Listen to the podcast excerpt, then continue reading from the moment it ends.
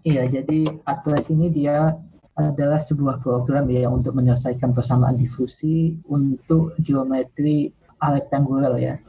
Jadi metode nodal ini memang sudah jadi standar ya untuk apa? Untuk perhitungan di teras rakal nuklir di PLTN di seluruh dunia.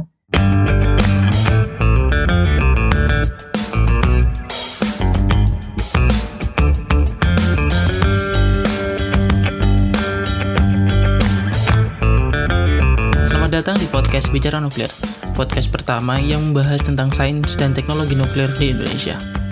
Di season ini, kita akan ngobrol dengan lebih banyak ahli, dengan topik yang lebih luas dan lebih far-reaching daripada sebelumnya. Kita akan gali lebih dalam tentang topik-topik nuklir, baik yang umum maupun yang belum familiar di tengah masyarakat. Jadi stay tuned and let's get radiated.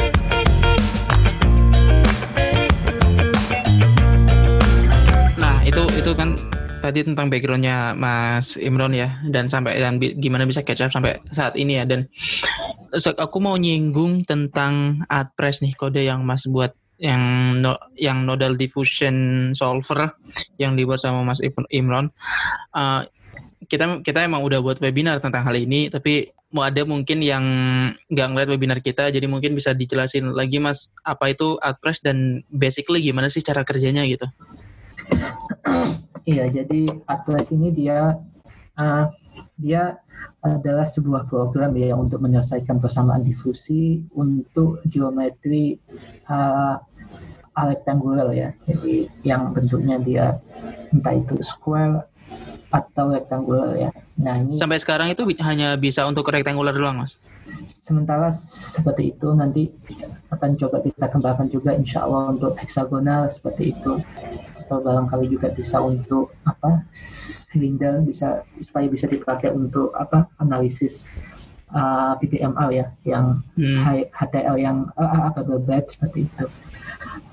Nah, jadi dia menyelesaikan persamaan difusi, dia untuk perhitungan untuk analisis teras reaktor di level teras ya. Jadi biasanya kalau perhitungan reaktor itu kan diawali dengan di level latis dulu ya, bakal ya, di level perangkat bahan bakar diselesaikan dengan persamaan transport ya, karena tidak mungkin diselesaikan dengan persamaan difusi.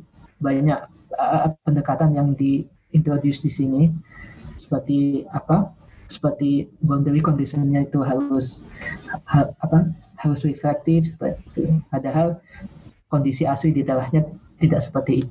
Iya, dan beberapa pendekatan lainnya. Nah, setelah perhitungan di level perangkat bahan bakar ini dilakukan untuk masing-masing tipe bahan bakar, untuk masing-masing burn up ya. Dengan metode nodal ya, terus diselesain namanya? Dengan CMFD gitu. Jadi, bukan. Oh, pakai transport. Iya, yang di level perangkat bahan bakar itu pakai transport ya, dan ini dilakukan berkali-kali ya, dilakukan beberapa kali untuk variasi tipe bahan bakarnya, untuk variasi burn up stepnya, untuk variasi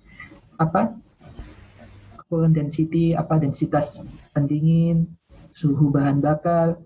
Kalau untuk PWR, untuk pressurize, dari beberapa boron konsentrasi boron. Kalau untuk boil water reactor, dia untuk di beberapa void seperti itu. Jadi nanti kita punya data yang lumayan agak besar seperti itu ya, karena kita punya data cross section untuk masing-masing kondisi operasi seperti itu. Misalnya untuk bahan bakar, operasinya biasanya untuk bahan bakar suhu 900 dengan current density sekian, dengan boron konsentrasi sekian seperti itu. Nah, itu nanti kita punya cabang-cabang ya, branch calculation. Nah, nanti data ini kita punya ya, dan ini cukup dilakukan sekali saja seperti itu ya. Oh, oke. Sekali saja. Jadi kalau di operasi PLTN, selama kita memakai bahan bakar yang sama dari vendor yang sama, ya kita akan pakai itu terus. Nah, proses di sini cukup lama seperti itu ya, karena kita pakai perhitungan transport, dan dilakukan berkali-kali, tapi sekali kita punya ini, itu jadi data kita ya. Selama kita nggak ganti bahan bakarnya ya, seperti itu. Selama kita tetap mengambil bahan bakar dari vendor yang sama dan jenis bahan bakarnya sama ya, kita coba pakai itu. Nah, data-data ini kemudian ini jadi pustaka, jadi library-nya model metode untuk melakukan analisis di level teras. Oh, jadi justru nodal metodenya itu dipakai di level terasnya ya? Iya, di level teras seperti itu. Nah, kenapa kita nggak langsung saja selesaikan level teras semuanya gitu kan pakai transport seperti itu. Nah, ini tidak mungkin karena kalau itu kita butuh jumlah energi yang banyak dan karena geometrinya besar dan sangat heterogen, jadi butuh jumlah mesh yang banyak. Jadi itu nggak mungkin untuk melakukan perhitungan rutin, apalagi transient seperti itu. Oke. Nah, aku kemudian penasaran sama itu, Mas. Ini korek. Ini mohon dibenerin kalau misalnya aku salah ya. Nyelesain persamaan transport yang di dalam level perangkat bahan bakar itu pakai metode apa berarti ya? Nah, kalau untuk pakai collision probability atau kayak gimana? Ya, jadi ada beberapa metode. Kita secara umum dibagi menjadi dua. Yang pertama pakai metode stokastik ya, bisa Monte Carlo ya. Ya pakai Monte Carlo maksud saya, yaitu salah satu stokastik, bisa juga pakai deterministik ya. Dulu awal-awal tahun 70-an kita pakai pakai CPM ya, collision probability method, seperti yang dipakai di BIG, salah satu paket BIG di SRAC ya. Dan untuk yang belum tahu, SRAC itu kode yang dibuat oleh JIA ya, dari Jepang, dan banyak digunakan untuk apa, penyelesaian lattice transport, terus untuk kemudian core diffusion gitu. Ya. Oke.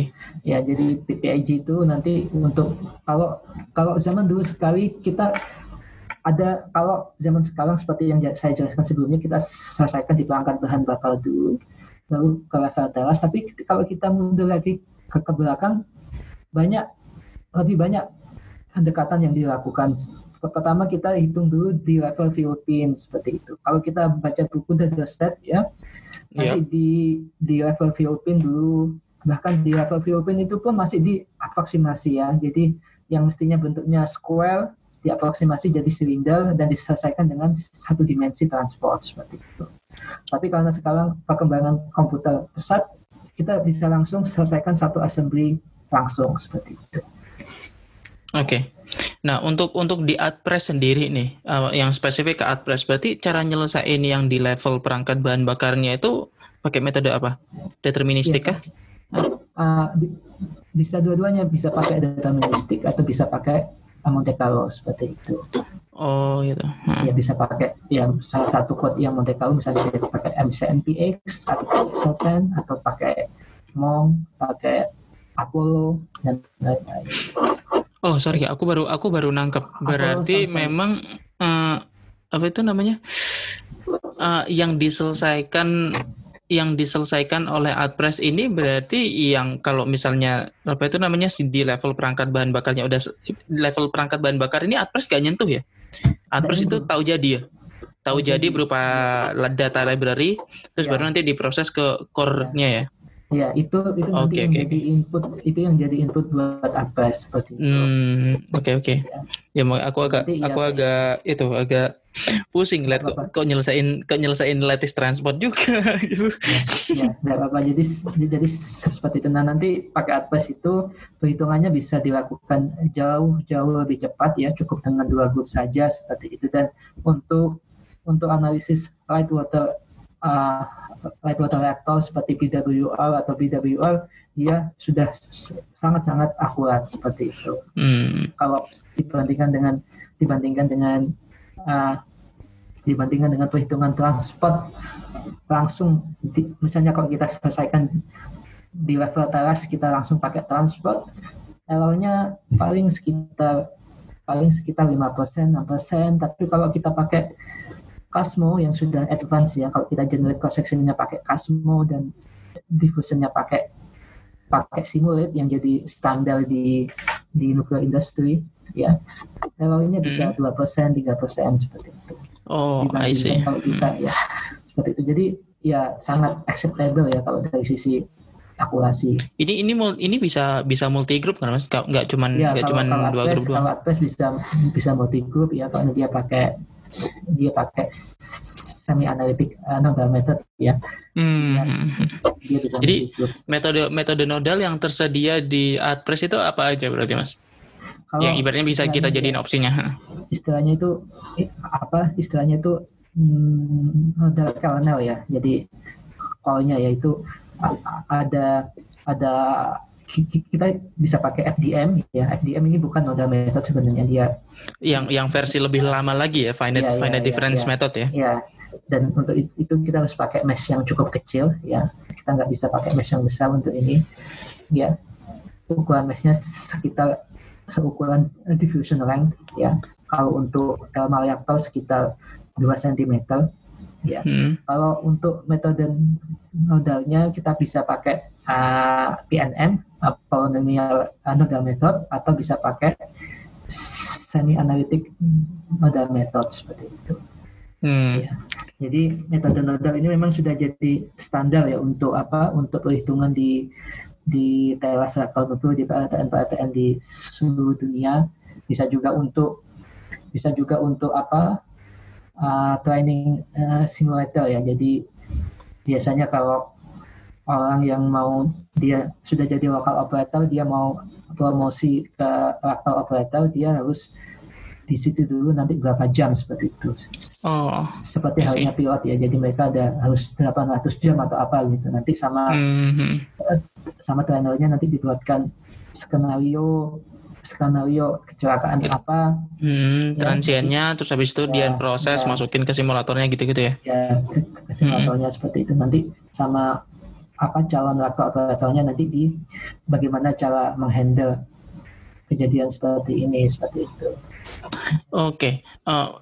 Sorry, berarti untuk recap ya, berarti metode penyelesaian core-nya yang tersedia di ADPRES itu ada 3 pada umumnya, berarti finite difference, terus polinomial sama semi-analitik ya. Iya, betul ya. Oke. Iya, seperti itu.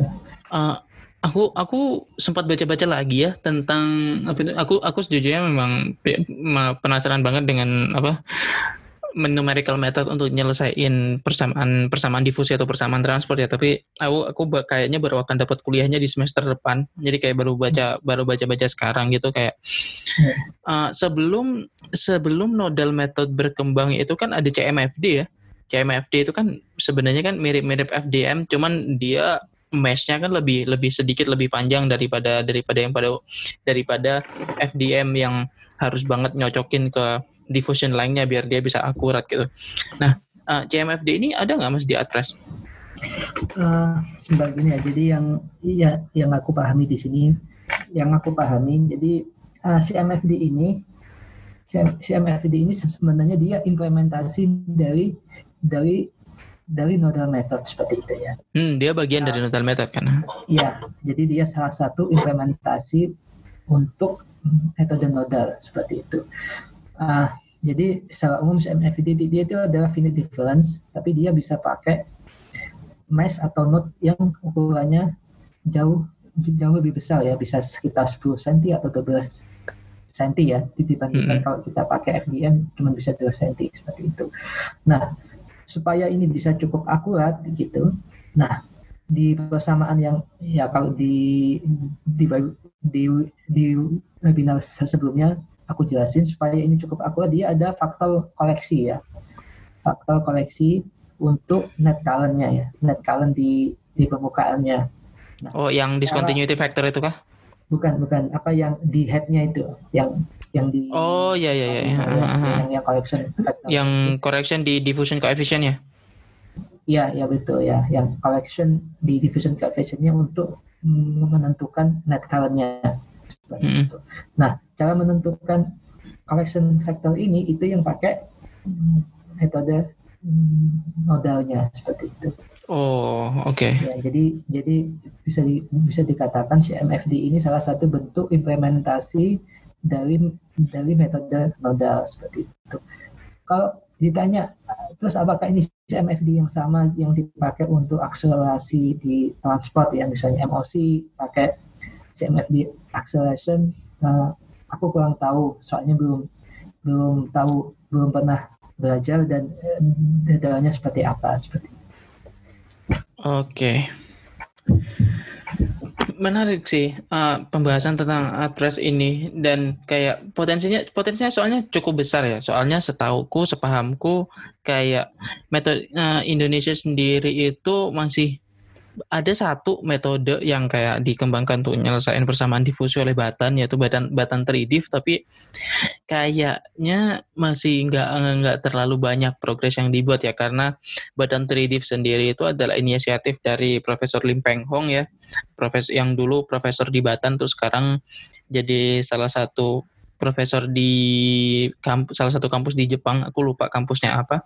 Nah, Tokyo City University kalau nggak salah. Tokyo City University ya. Nah, itu memang beliau memang sangat aktif dulu untuk mengembangkan kode, dan sekarang kan ada kode baru lagi nih. Nah, hal pertama yang aku pikirin kalau misalnya udah ada kode kayak gini ini, aku selalu merefleksikan ke apa yang aku selama ini jalani gitu Mas.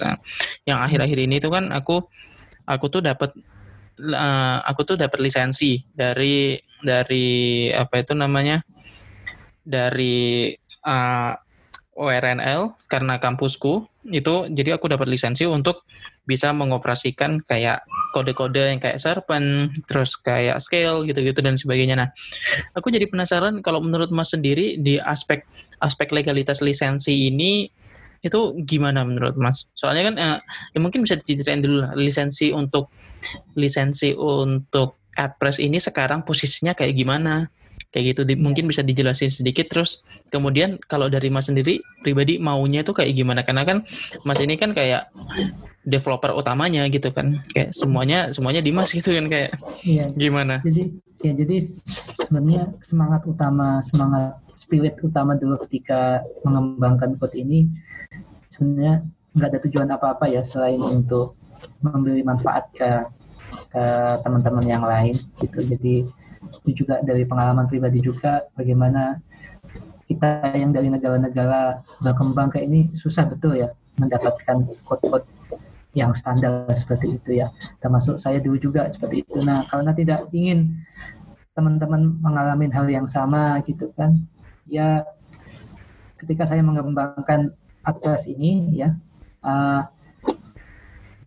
saya pengen kalau semua teman-teman itu nggak ngalamin hal yang sama gitu kan. Jadi ya, kesulitan dapat kode itu ya. Iya, kesulitan dapat kode seperti itu. Makanya dari sisi license ini di bawah MIT License, jadi ya terbuka, bisa dipakai siapa saja, bisa dikembangkan.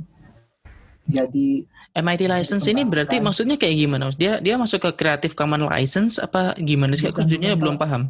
Kalau MIT License ini setauku dia yang paling ini ya, yang paling bebas ya, maksudnya bisa, kalau setauku dia bahkan bisa dipakai, dikembangkan lagi untuk jadi code komersial juga nggak apa-apa seperti itu, atau dikembangkan lagi dengan nama yang lain juga nggak apa-apa seperti itu. Oh gitu ya, siapa saja boleh pakai, siapa saja boleh mengembangkan pakai nama yang lain asalkan tetap kasih kredit, boleh dikembangkan jadi code yang komersial kemudian dijual juga nggak apa-apa. Dikasih kreditnya itu ke MIT License apa ke developernya? Ke developernya, jadi cukup dikasih tahu kalau ini dikembangkan berdasarkan ini seperti itu. Ya, jadi intinya kalau coba dibaca lagi MIT License itu cukup pendek sebenarnya, cuma beberapa baris gitu. Ya, intinya boleh dipakai untuk tujuan apa saja ya, sama itu baik pastinya. Bisa untuk komersial, bisa untuk belajar, terserah. Selama itu tadi dikasih kredit. Sama yang kedua ya dipakai dengan resiko sendiri seperti itu. Maksudnya si developernya nggak punya tanggung jawab, nggak punya tanggung jawab atau istilahnya liability ya. Oke. Kalau ada apa-apa, kalau itu dipakai. Ya intinya gitu. Itu kan kondisinya si ADPRES-nya sekarang nih. Nah, kalau misalnya Mas pinginnya ke depan itu akan kayak gimana? Ya, untuk ke depan dari sisi license ya pengennya tetap sama seperti sekarang, seperti itu. Dan karena saya sekarang juga sudah nggak di Abu Dhabi Politeknik, dan mungkin ada teman-teman yang ingin gabung untuk ngasih kontribusi, ya kemarin kita sudah sepakat di webinar, insya Allah nanti kita akan ganti dengan nama lain, yaitu Komodo, seperti itu, supaya namanya netral, tidak membawa institusi, supaya teman-teman yang lain juga bisa ikut berkontribusi. Tapi gimana kalau misal nih,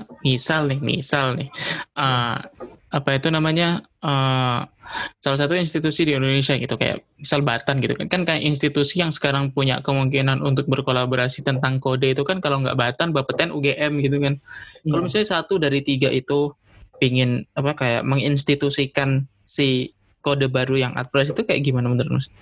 Ya, nggak apa-apa. Jadi kalau mereka mau dikembangkan lagi, ya mau dikembangkan pakai nama yang lain yang membawa institusi mereka, silahkan, nggak apa-apa. Yang penting tetap kasih kredit gitu, maksudnya tetap mereka tetap kasih acknowledgement kalau kode ini dikembangkan dari ADPRES atau dari Komodo, seperti itu. Oh, oke, I see. Yeah. Oke. Baik, itu kan tentang lisensi ya. Terus terakhir nih, mungkin karena kita waktunya juga terbatas ya. ADPRES ini kan sekarang cakupannya itu kan masih 2D PWR Mas ya, 2D pin ya. Bukan, dia bisa 3D. 3D PWR tapi ya. Bisa selama bentuknya square ya? Bentuk square ya, bisa untuk BWR, bisa untuk BWR ya. Jadi kan tadi itu ADPRES ini kan udah sampai berada di titik ini ya, yang tadi Mas jelasin ya capabilities-nya. Berarti apa yang paling urgent dikembangkan di ADPRES untuk yang mungkin bisa jadi visi Mas atau mungkin kolaborator yang lain dalam setahun 2 tahun ke depan gitu? Ya, jadi fitur yang paling penting saat ini untuk dikembangkan menurut saya ini fitur untuk untuk rekonstruksi pin powernya ya, untuk karena kalau kita pakai metode nodal itu kan kita homogenisasi perangkat terasnya ya. Jadi ketika kita homogenisasi itu jadi di satu perangkat bahan bakar itu kita asumsikan semua cross sectionnya sama ya. Nah, jadi nanti ketika kita perhitungan nodal, jadi nanti di satu perangkat terasnya itu nanti kita punya fluxnya itu dia flat kan? Oh ya. Padahal aslinya kan enggak. Aslinya kan kalau dia di perangkat bahan bakar itu ada bahan bakar, ada cladding juga, ada gasnya, dan lain-lainnya. Jadi fluxnya kan mestinya kan dia agak bergelombang gitu ya. Iya. Nah, otomatis power di dalam terasnya juga variatif seperti itu. Oke. Iya. Nah, informasi ini itu yang hilang ketika kita melakukan perhitungan pakai metode anodal seperti itu. Atau metode difusi pada umumnya ya? Maksudnya Iya bisa dikatakan. Tapi kalau kita pakai finite difference ya, kalau kita pakai finite difference dan kita jadikan satu fuel pin itu satu mesh ya, itu data itu nggak akan hilang ya. Data itu tidak terlalu akurat, tetapi nggak hilang seperti itu. Oh. Ya. Jadi meskipun pakai FDM pun tetap ada kelemahannya ya. Iya, seperti itu. Iya, cuman ya tetap dari sisi itunya ya tetap lebih baik ya, karena dia informasinya ini nggak hilang. Tapi ya kalau kita pakai FDM, berarti kita perhitungannya nggak bisa cepat jadinya. Nah, kalau kita pakai metode nodal, kita perhitungannya bisa cepat, dan untuk rekonstruksi fuel pin ini juga nggak butuh waktu lama gitu. Jadi total waktunya dibandingkan FDM jauh lebih hemat kalau kita pakai metode nodal seperti itu. Oke. Nah, itu salah satu fitur yang penting untuk dikembangkan. Yang kedua untuk dikembangkan untuk geometri yang heksagonal seperti itu. Ya. Nah, karena sekarang trennya ke prismatik semua ya. Iya kan. Dan sekarang banyak reaktor yang pakai prismatik seperti apa VVR, VVR-nya ya Rusia, pakai heksagonal, terus banyak advance reaktor juga yang pakai heksagonal juga seperti itu. Ya. Kalau untuk HTR, penerapan di HTR masih butuh pengembangan yang lumayan ya Mas ya. Kalau kita bisa pakai untuk heksagonal, sebenarnya menurutku langsung bisa dipakai di HTL ya. HTL yang pakai fuel block ya, yang prismatik ya. Ya, sepertinya langsung bisa dipakai di sini. Jadi kalau kita bisa kembangkan buat heksagonal ya, bisa langsung dipakai analisis untuk HTL yang prismatik. Oke deh, berarti thank you banget Mas Imron udah berkenan diganggu nih waktunya. Sekarang nggak apa-apa. Oke, kita sudahi dulu berarti episode yang sekarang. Terima kasih dan sampai jumpa di episode berikutnya. Bye.